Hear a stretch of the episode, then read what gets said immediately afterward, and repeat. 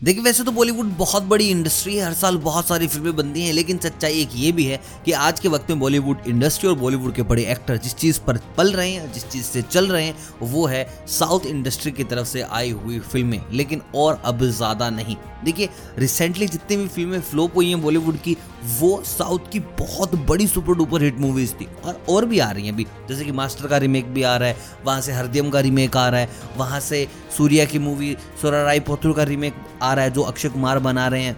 विक्रम बेदा का रिमेक हो रहा है। मतलब कि हर एक चीज़ का रिमेक और लास्ट में आके ना खराब कर देना जिस चीज़ को लेकर एक ऐसा डिसीज़न आया है तमिल इंडस्ट्री से, जो आई थिंक आप सबको चौंका देगा। देखिए साउथ की तरफ़ से भी काफ़ी इंडस्ट्री है। तमिल मूवीज़ बनती है, तेलुगु मूवीज़ बनती हैं, कन्नडा में मूवीज़ बनती है, मलयालम मूवीज़ बनती हैं। तो यहाँ पर जस्ट फोकस्ड है तमिल इंडस्ट्री का ग्लोबल या फिर कहूँ अपने इंडिया में पैन इंडिया रिलीज़ करने के ऊपर। तमिल इंडस्ट्री कह रही है कि वो अपनी फ़िल्मों के हिंदी रिमेक नहीं बनाने देंगे। देखिए, जो तो तेलुगु फ़िल्में होती हैं, उनके एक्टर बहुत ज़्यादा पॉपुलर हो गए हैं। देखिए, Prabhas, Allu Arjun, Ramcharan N T R Chiranjeevi, ये कुछ ऐसे एक्टर हैं जो बहुत ज़्यादा फ़ेमस और इनकी मूवीज़ लोग देख लेते हैं यूट्यूब के ऊपर।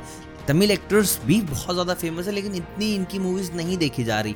जैसे कि सूर्य हैं, उनकी मूवीज़ स्पेसिफिकली बहुत ज़्यादा देखी जाती हैं एंड धनुष हैं, उनकी मूवीज़ देखी जाती है। बाकी और बहुत बड़े बड़े एक्टर्स हैं तमिल इंडस्ट्री में, और वहाँ से आती हैं फिर रीमेक्स तो Tamil industry has said clearly कि वो बॉलीवुड को अब से कोई भी स्क्रिप्ट नहीं देंगे। आई थिंक अभी जो करंट में इनकी बन रही हैं, वो मास्टर और सलमान खान बना रहे हैं सुर राय पुत्र, अक्षय कुमार स्टार्टअप बना रहे हैं।